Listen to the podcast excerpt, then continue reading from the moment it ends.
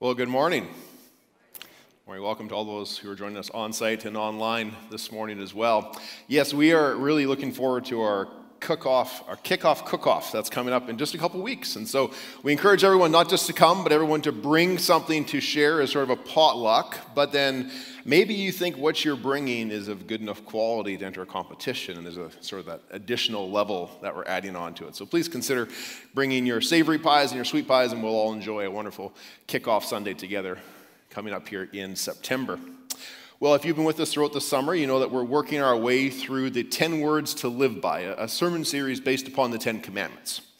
And for the last few weeks, we've actually been talking about some pretty big ones. Some pretty big ones that really, you know, thankfully only a few people tend to break. And, and these are, you know, big ones in terms of the significance of how they impact community, but also in terms of how the Bible treats them because they're actually considered capital offenses, meaning like you would you lose your life for breaking these ones. Things like, like murder, uh, adultery, uh, even, kids can pay attention to this one, capital offense of disobeying your parents. it's in the list there as well.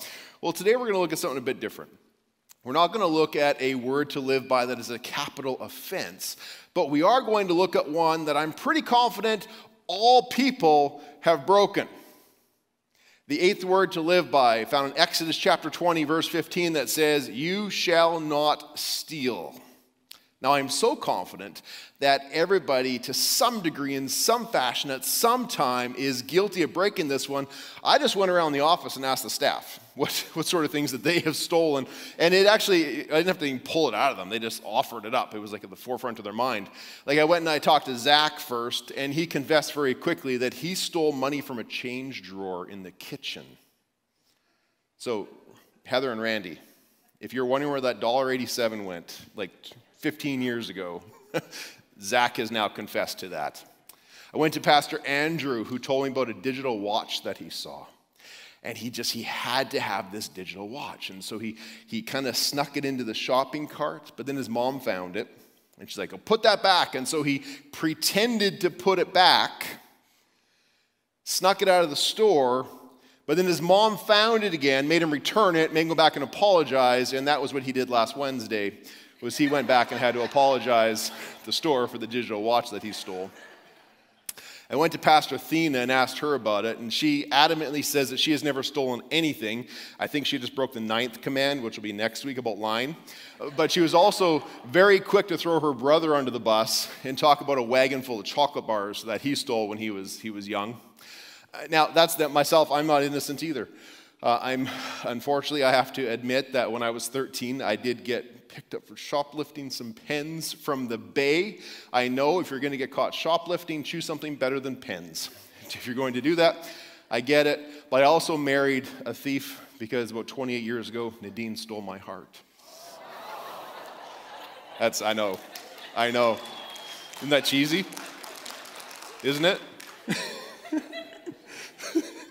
so, but, but anyways, actually Nadine has stolen things as well. There's one time we were shopping. She didn't know I was going to tell you about this. We were shopping and we were buying winter boots for Kaylina, and Kaylina had decided to lay down in the bottom of the cart and have a nap. And so we put the boots on the bottom of the cart. And then we walked out of the store, forgetting the boots were on the bottom of the cart, technically stealing the boots, also from the bay. I'm surprised the bay allows us even to, to walk in there. There's like a mugshot of Mark and Nadine at the bay not allowed to go there. But anyway, I think the truth of it is all of us have stolen something, probably something big. You know, we're not talking here about grand theft auto or being like jewel thieves. Uh, but sometimes small things that we overlook. Sometimes we were little, we stole a cookie. Sometimes we, we downloaded a song off the internet. We, we watched a video that was sort of pirated. Oh, it's a free video online. Let's watch that. That's cheaper than going to the theaters. Uh, whatever it may be, all of these things kind of boil down to the power of this lure from the idea of gaining something for nothing. There's this powerful lure of gaining something for nothing. And so when we talk about the Ten Commandments, we find that, that God has now gathered the nation of Israel, his people. He's gathered them at the foot of Mount Sinai, and, and he's and he's they're on the fresh out of this time of slavery with limited possessions, but they're about to enter into this time of living in the promises and the future blessings and abundance of God.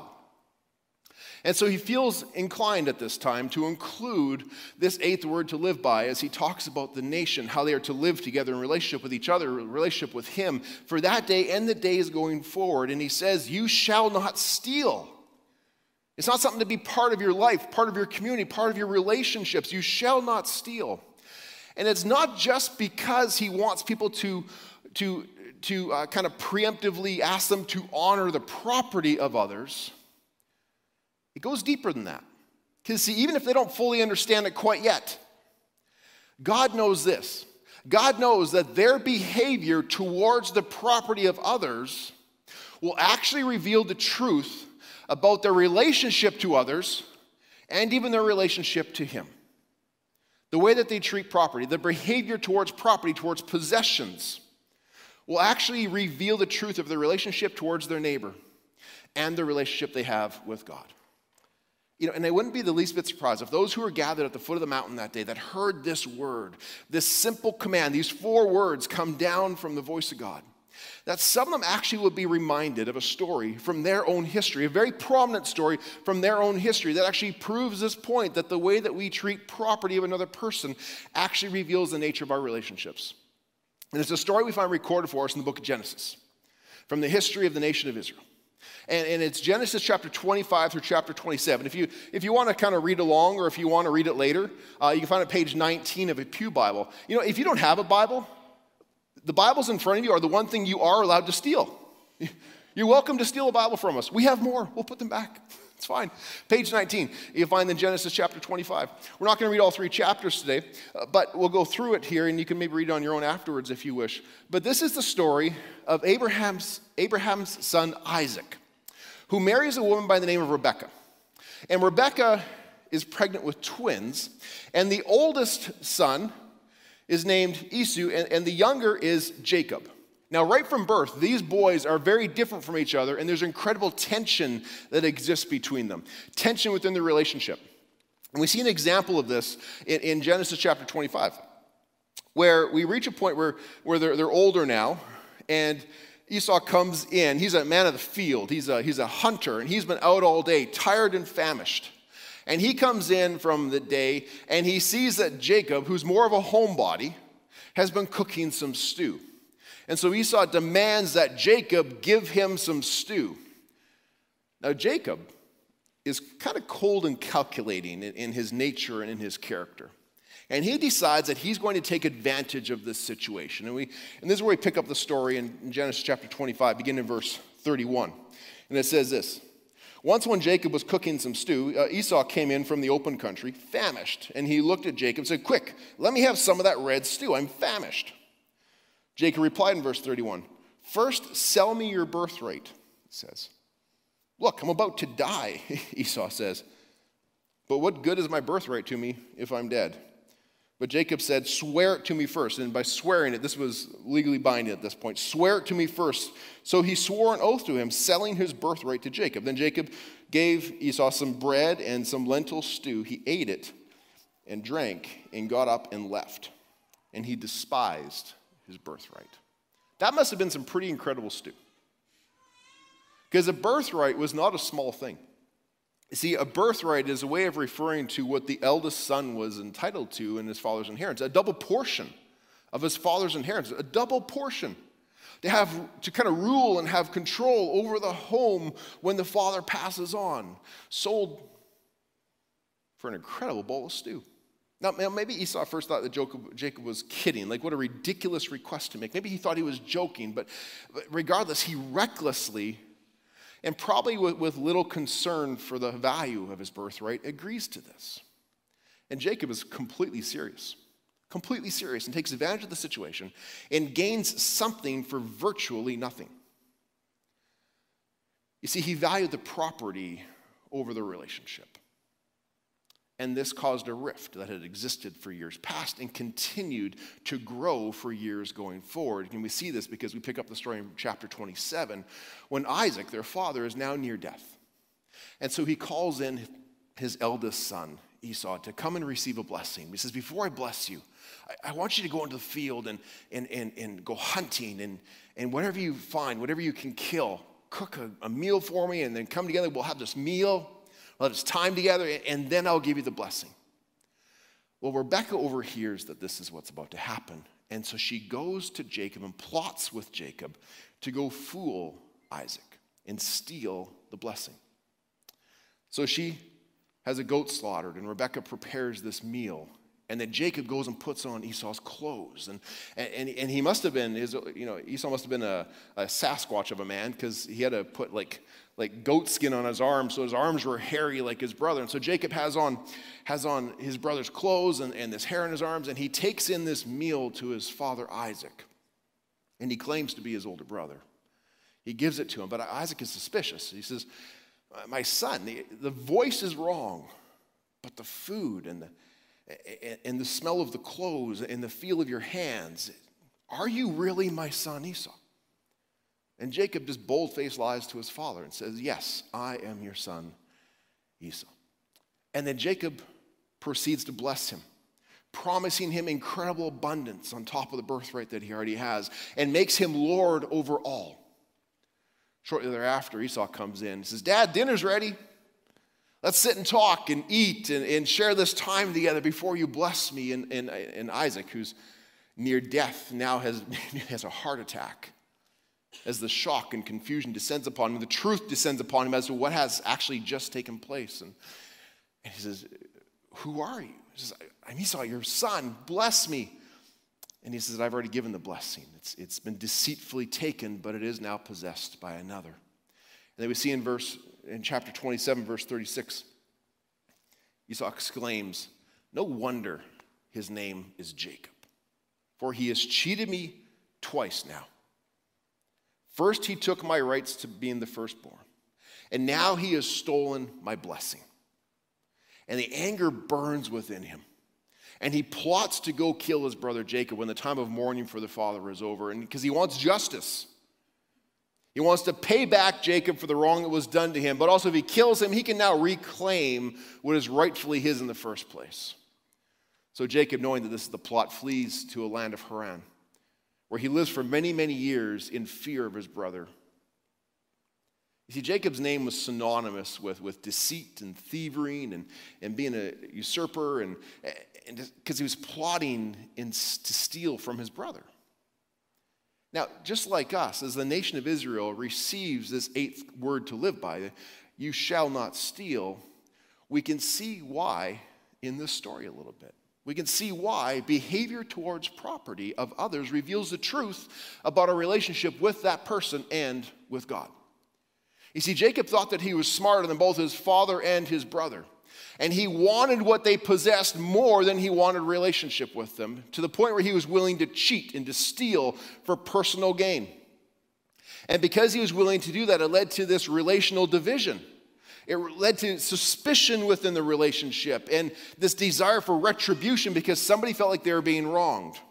And here's the thing even outside of the story, even outside of the nation of Israel, every civilized nation that has ever been recorded has rules about stealing because they know the damage that it does to the community. They know the damage it does to relationships. Every civilized nation has had rules about theft, about stealing, and sometimes to very serious penalties and consequences in order to deter people from doing so.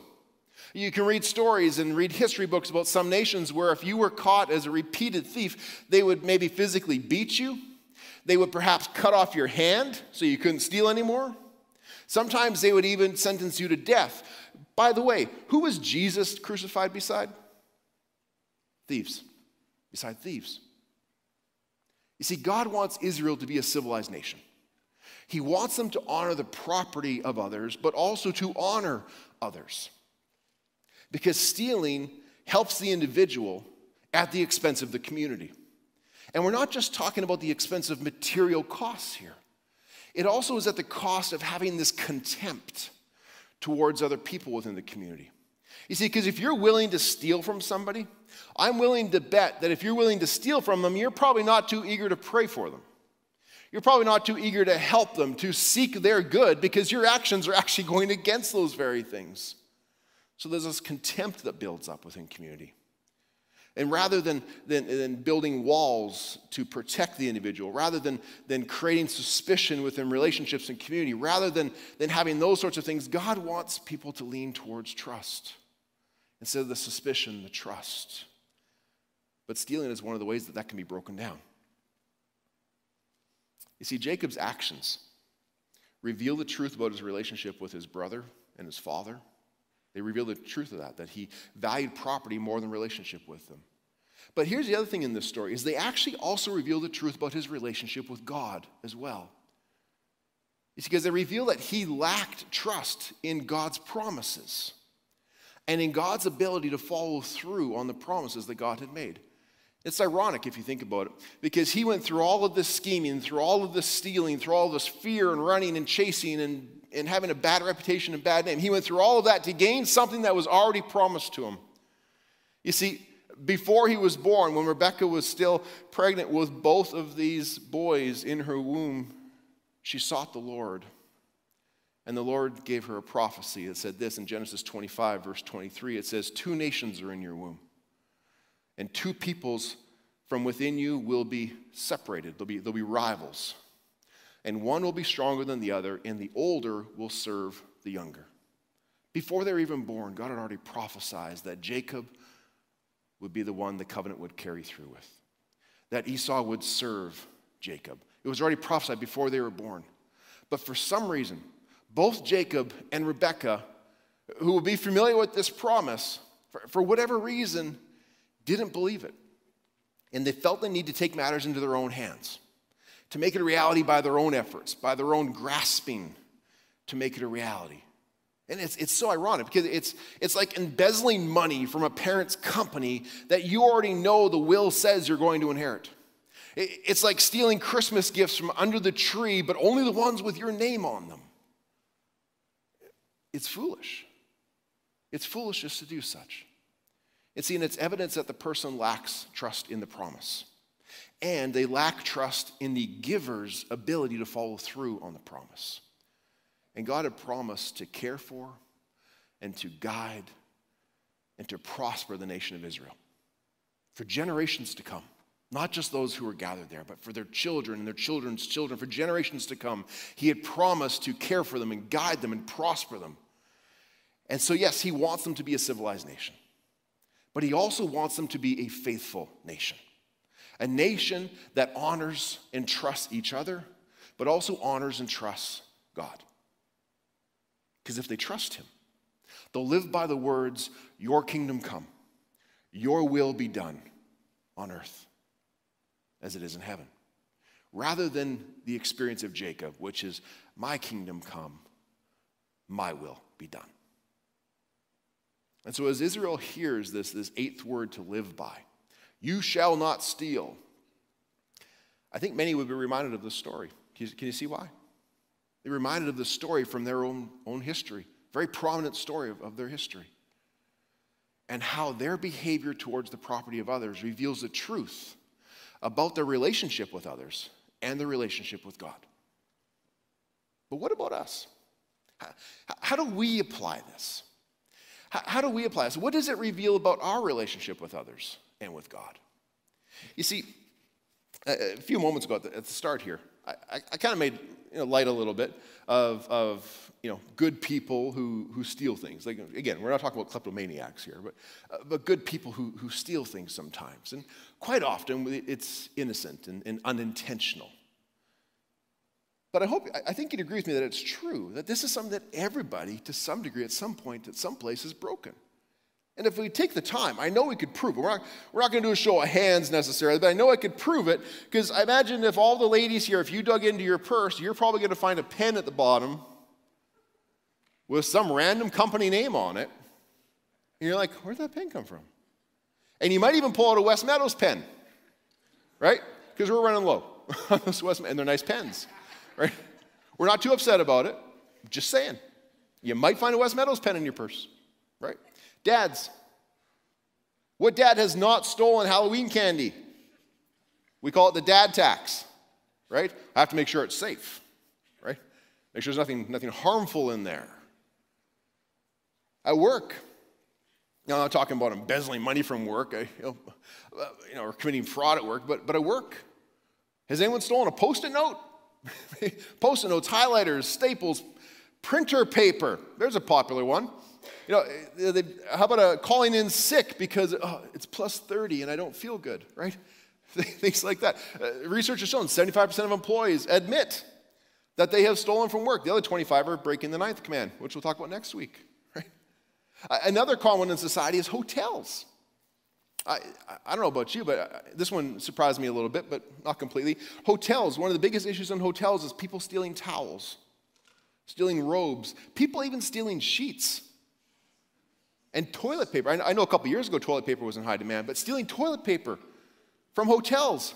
People would steal the lamps if they weren't bolted down, which is why they're bolted down, so they, they don't get stolen. And I actually have to confess that, that I have stolen something from a hotel. But I'm, I'm very selective on what it is and which hotel it is. You see, Nadine and I, when we, when we go to certain places, we tend to we go to Banff or to Lake Louise, we like to stay in the Fairmont. And the Fairmont has the, the Rose 31 shampoo, conditioner, and lotion that Nadine loves. And so I thought, well, I'll go, because you can buy it. So I thought, well, I'll go online and buy it. It's $93 a bottle to buy this. And so, knowing this and knowing I wanted to gift my wife with this shampoo, conditioner, and lotion she loves, we were leaving the hotel one day and there was a housekeeping lady who left her card unattended. And so, yeah, you know, nervous chuckle. Yeah, yeah, I pilfered it. Yeah, I didn't take all of it, but yeah, we stocked up on the way out. and we were good for a little while. I, I confess. I confess that we've done that. But, but here's the thing people freely steal from like hotels and sometimes from, from companies. But they would never dream of doing the same thing if you were spending the night at a friend's house or, or at your mom's house, would you? Like, like when you get up to leave your friend's house the next morning, do you take the sheets with you? Bro, do, you, do you steal their towels? Like, mom's got some good shampoo. I'm going to take mom's shampoo before I leave. It just leads to these awkward phone calls. Like, like, it was great to have you guys with us last night, but, but do you know where the sheets went? Or I, I went to get a shower this morning and I swear I put a new bottle of head and shoulders in there, but it's gone. Like people don't do it when we stay at a friend's house, but we'll do it when we stay at a hotel. Why is that? Why are people willing to steal from a hotel, but they won't steal from mom's house? Well, research has actually shown the reason that this happens. You see, number one, if they feel, if a person feels that there is a low chance of getting caught, or if they do get caught, there's just this minimal consequence that goes with it. Like people think, like, do hotels really track all the towels? Do they really keep inventory on every single little like little bottle of shampoo that's in there? And even if they do, are they gonna pin it on me? But but mom knows that I was there yesterday. mom knows there was a set of sheets on the bed when they got there, and there's not a set of sheets on the bed when they left. She knows that they're gone, and she knows you took them. But the second factor is if the person lacks a sense of connection to the individual or to the organization, this makes them more likely to commit or to break this eighth word to live by. Because they think, you know, businesses and corporations, they're, they're impersonal entities. Companies don't have feelings, so there's no harm. But mom feels betrayed. Mom feels disappointed that her son steals shampoo, that her son is the shampoo bandit of the Fairmont. I'm sorry, mom, that I did that. They, they, they feel this betrayal and disappointment that it happens. So we can see how this activity relates to our relationship with others, but what about how it relates to our relationship with God? Well, here's the question If we're willing to steal from a disembodied, impersonal hotel, some people feel it's perfectly fine to break God's rules because He's an invisible God. He's an invisible God. It's easy to tell ourselves, I don't see Him, so He doesn't see me. And if he doesn't see me, then he doesn't know. If he doesn't know, he doesn't care, and then it doesn't matter. Kind of like Jacob, who says, My father's eyes are old and tired. My father doesn't see so well anymore. I bet you I could fool him. This is the way that Jacob thought. And sometimes there's a bit of that that happens in people today. You know, God's, I, I can't see him, so he can't see me. He doesn't see me. He doesn't know. He doesn't know. He doesn't care. He doesn't care. It doesn't matter. But God sees very, very well. God sees very well. And He knows. And He does care. He cares enough about our relationship with others and our relationship with Him to include the eighth word to live by in the Ten Commandments You shall not steal. But do we really need to apply that to ourselves on even these little lesser sins? Post it notes and shampoo, really? Well, this is where people start to get a little bit divided on the fact, actually. Because all agree that, yeah, don't steal diamonds and don't steal cars. But what about the small, the, the lower value stuff? It didn't really cost that much, so, so it doesn't really matter. But here's the answer to that question God's prime concern is not the value of the item, God's primary concern is the value of the person. The value the person holds. And if you hold the eighth word to live by as a personal value, given to us by the Word of God, it doesn't matter if it's big or small, it's a personal value by which we live. Does that make sense? And the Bible reveals that God does see, and that God does care. And He does see and He does care about the little things. And even the words of Jesus, we can find this in, in Luke chapter 16, verses, verses 10 through 12. Jesus says this Whoever can be trusted with very little can also be trusted with much. And whoever is dishonest with very little will also be dishonest with much. So if you have not been trustworthy in handling worldly wealth, who will trust you with true riches? And if you have not been uh, with true riches, and if you have not been trustworthy with someone else's property, well, who will give you property of your own? This passage comes from a part of Scripture where, where God is talking about maximizing what God has given us for heavenly purposes. And the worldly wealth he's talking about here is not using the word worldly in the sense of like evil, bad things. It's talking about temporal things, things of, of temporal value that God has placed into our hands for us to be given to go be good stewards of. And the principle underlying this, the whole context of this passage is that the principle is, is that God is the owner of it all, but He places into our hands things to be used. And what He places into our hands is not a privilege, it's a responsibility. It's not a privilege, it's a responsibility. And if we want to be found faithful with much one day, which is the ambition and the, the goal of many, many people, if we want to be found faithful with much, it's not going to happen by grasping on our own basis, grasping after with our own hands. It begins by being faithful with what God has placed in our hands. And if we're faithful with what He has placed in our hands, not what we've grasped for ourselves, but faithful with what He has placed in our hands, He will place more. And not only will He place more, but He will also place more opportunities opportunities to receive and opportunities to attain true riches. True riches being those things that have an eternal value in His kingdom. You see, if God owns it all, but we lack contentment with the blessings He's placed in our hands, we're going to start grasping. We'll start grasping for more. We'll start grasping for what others have. We're going to start taking from others from a lack of contentment with what He has placed in our hands. And it begins with a view of what He has placed in our hands. And so this does reveal the truth of our relationship with others and our relationship with God. But see, God calls His people not just to abide by this commandment to the point where they are non thieves so that's one of the things we looked at with each of these commands. There's this deeper aspect. You may have, if you're with us, you've been noticing this, that there's, there's one level you can abide by by simply just being a non thief, a, a non adulterer, a non murderer. Uh, and, and, to some degree, that's fine. But what we're really speaking about there is just, is just a lack of activity. Just, I just won't do anything wrong and I'll be okay. But, but there's a deeper fulfillment of this. See, see, God is not just calling his people to be non thieves, the absence of activity there's also this inherent call, especially we see this through the New Testament, this inherent call to, to be something. It's not just about what you do and don't do, but, but it's about being, about, about who you are. And he's calling them not just to be non thieves, but to be givers. Givers that are intentionally acting in the act of giving, of, of using what God has placed in their hands for kingdom purposes. And when it comes to property, there are two ways that people can choose to live. We can choose to live as takers, or we can choose to live as givers. And, a taker would be defined as this if, if a person sees themselves as a terminal, meaning I see myself as an endpoint of the story when it comes to possessions.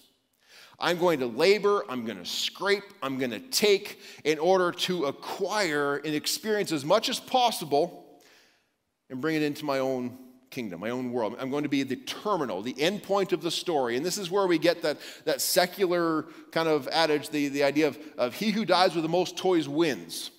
Probably heard that before? That's that mentality. I'm the end terminal. I'm the end of the story for possessions. I'm going to labor and scrape and take to build up as many toys as I can. A taker mentality. But there's the giver mentality as well, which is completely contrary to this, that says, I see myself as a transition point.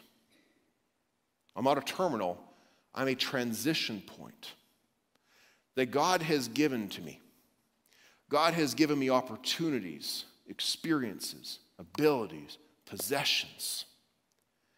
And I look at those not just with a degree of contentment, but with a mindset of how can I use this for the advantage of others, not taking from others, for the advantage of others. And this is what it looks like to be a steward, to be a steward, a manager of what God has placed in our hands. A steward understands it is not theirs in the first place. And instead, with this mentality, they look at what God has placed in their hands and they use it. They're, in, they're, they're encouraged to use it to serve others, to, to donate, to tithe, to volunteer. And they do so with great joy and incredible acts of generosity. In the New Testament, Jesus talks about this as well. He kind of echoes this with a call to embrace moving from this taker to giver transformation. And again, in the book of Luke, this time in Luke chapter 12, Jesus says this He says, Your Father in heaven has been pleased to give you the kingdom. He's given you the kingdom. So sell your possessions and give to the poor. Provide purses for yourselves that will not wear out and treasure in heaven that will never fail, where the thief cannot come in and steal it. Where the thief can't come in and steal it, where the moth cannot destroy it, for where your treasure is, there your heart will be also. See, as your heavenly Father, great pleasure to give to you in abundance, including the kingdom of heaven. And to all who stop living like Jacob, who says, My kingdom come, my will be done, and start praying, Your kingdom come, your will be done in me, through me, and through all the earth. You see, the eighth word to live by, on one level, reminds us to be non thieves but it also calls us to a deeper transformation from, from a taker to a giver life.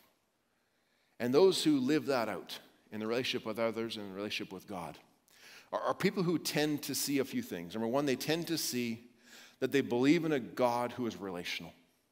And because they believe in a God who is relational, they believe in a God who sees, who knows, and who cares. He sees, he knows, and he cares, not just about what you do, but about who you are about you. He cares about you. He loves you. And when we can understand that, we can then begin to see that what He blesses us with is, is not a privilege, but a responsibility. And truly is that. It truly is a blessing. And we can then see ourselves as stewards of those things, stewards of God's resources, of the time, the, the treasures, and the talents He's given us. And we can joyfully use what God has placed in our hands, and we can use it to worship Him, and we can use it to serve others. See, Jacob was a taker. He didn't trust God. He didn't trust God. He thought, God can't see, God can't see, God doesn't know, God doesn't know, God doesn't care. I will act by my own means and I will take. That's the story of Jacob. For the first half of Jacob's story, anyways. But in contrast to that, I'm reminded of a more contemporary story uh, a story of a young missionary man by the name of Jim Elliot, who was called to the Aucas tribe in Ecuador. Now, ever since Jim was a young boy living in Oregon, whenever you'd hear stories from missionaries or, or, or of anything, uh, a time of a person who died without knowing Jesus, it brought this incredible sadness into his life. And so he always felt called from a very young age to be a missionary. And that's the path that he followed later in his life. And, and he had been sent into different regions uh, around Ecuador to reach other tribes in the past and had had great success. But there was this one, this, this Aucas tribe, it was, it was very, very dangerous. And people who had been in the area, whether they be people working for oil companies, whatever, whatever it may be, uh, had been killed by these people of this tribe. But Jim believed that not only did they need Jesus to know Jesus before they died, he also believed that if they're going to stop the killing, If they were not going to just have a relationship with God improved, but the relationship with one another improved, they needed Jesus. And so he spent years training and planning to move into this region and to reach others in the area. And the day finally came when they flew him in, him and four others, and they landed them on the beach where they started to enact their plan. And for the first couple of days, they had great success in making some initial contact with people and, and building some connections to show that they were friendly, that they, they meant no harm to anybody. But then on the sixth day, the, the tribe attacked them and, and killed them all. Six days in. They were all killed. You see, being such a remote area, uh, the way that the sending agency would keep track of them was they would send a plane overhead every day just to check on the camp to see if they could see if there was still activity down there was happening. And, and, and they started flying the plane over and they stopped seeing activity. And then they reached a point where they not only saw a lack of activity, they actually saw that the, you know, the camp had been destroyed, and, and news quickly reached home that they had been killed. reached home to Jim's wife, Elizabeth, that her husband had been killed. They have to imagine a time such as this, they ask questions like, what a waste. What a waste to, to give everything in the service of God. To go out there and just give everything in the service of God. To, to go out there and try to serve others. Wouldn't it be better off to just be a terminal? Wouldn't it be better off to just stay home? To, to not try to use my time and my treasures, my talents, but to, to just stay home to just use it for myself, my own family. You can imagine these are some of the questions that, that a widow would naturally ask in such a case such as this. Uh, but that's not what Elizabeth did. And it's not the end of the story, you see, because less than two years later, Elizabeth and other family members of these slain missionaries tried again. They flew in and they landed on the beach where their family had been killed. But this time they were successful. This time they were accepted into the tribe. And this time, many, many people came to know Jesus Christ because of their efforts. And the legacy that Jim left behind has inspired many, many missionaries over the decades to step out and to go and to give and to serve, to, to not just be people who take, but people who dedicate their lives to giving in, in this fashion. And, and it maybe inspire you in a small way, in some aspect of your life where maybe maybe there is something that you've been grasping, grasping after. But perhaps you could change your focus to look what God has given you and ask, how can I worship God in my relationship with Him with this? And how can I use it to the advantage of others? How can I make that, that taker to giver transformation in my own life? Maybe it inspires you to ask that question. And one of the other legacies that Jim has left is, is is a journal with, with many wonderful writings and sayings, one of which actually makes up the background of my computer screen that I see every day. One of his most well known sayings when he says this He said, He is no fool who gives what he cannot keep to gain that which he cannot lose. It's a life that he lived. That is not a taker mentality. That is somebody who isn't content with just being a non thief. That is somebody who is answering the call to go and be a giver. Amen? And all this is in service to Jesus Christ, the original taker giver, who took our sins unto himself and gave us his righteousness in place. And that in itself would be enough to make him worthy of our praise. That in itself would be enough to be reason for us to serve him and to give to him joyfully. But our God is so good. He's so good that he knows, he sees and he knows, and so he cares for our needs, whether they be material or, or relational, whether they be emotional or spiritual, he cares for them. Even when we are unfaithful to him, he is steadfast in his faithfulness to us, and his mercy never fails.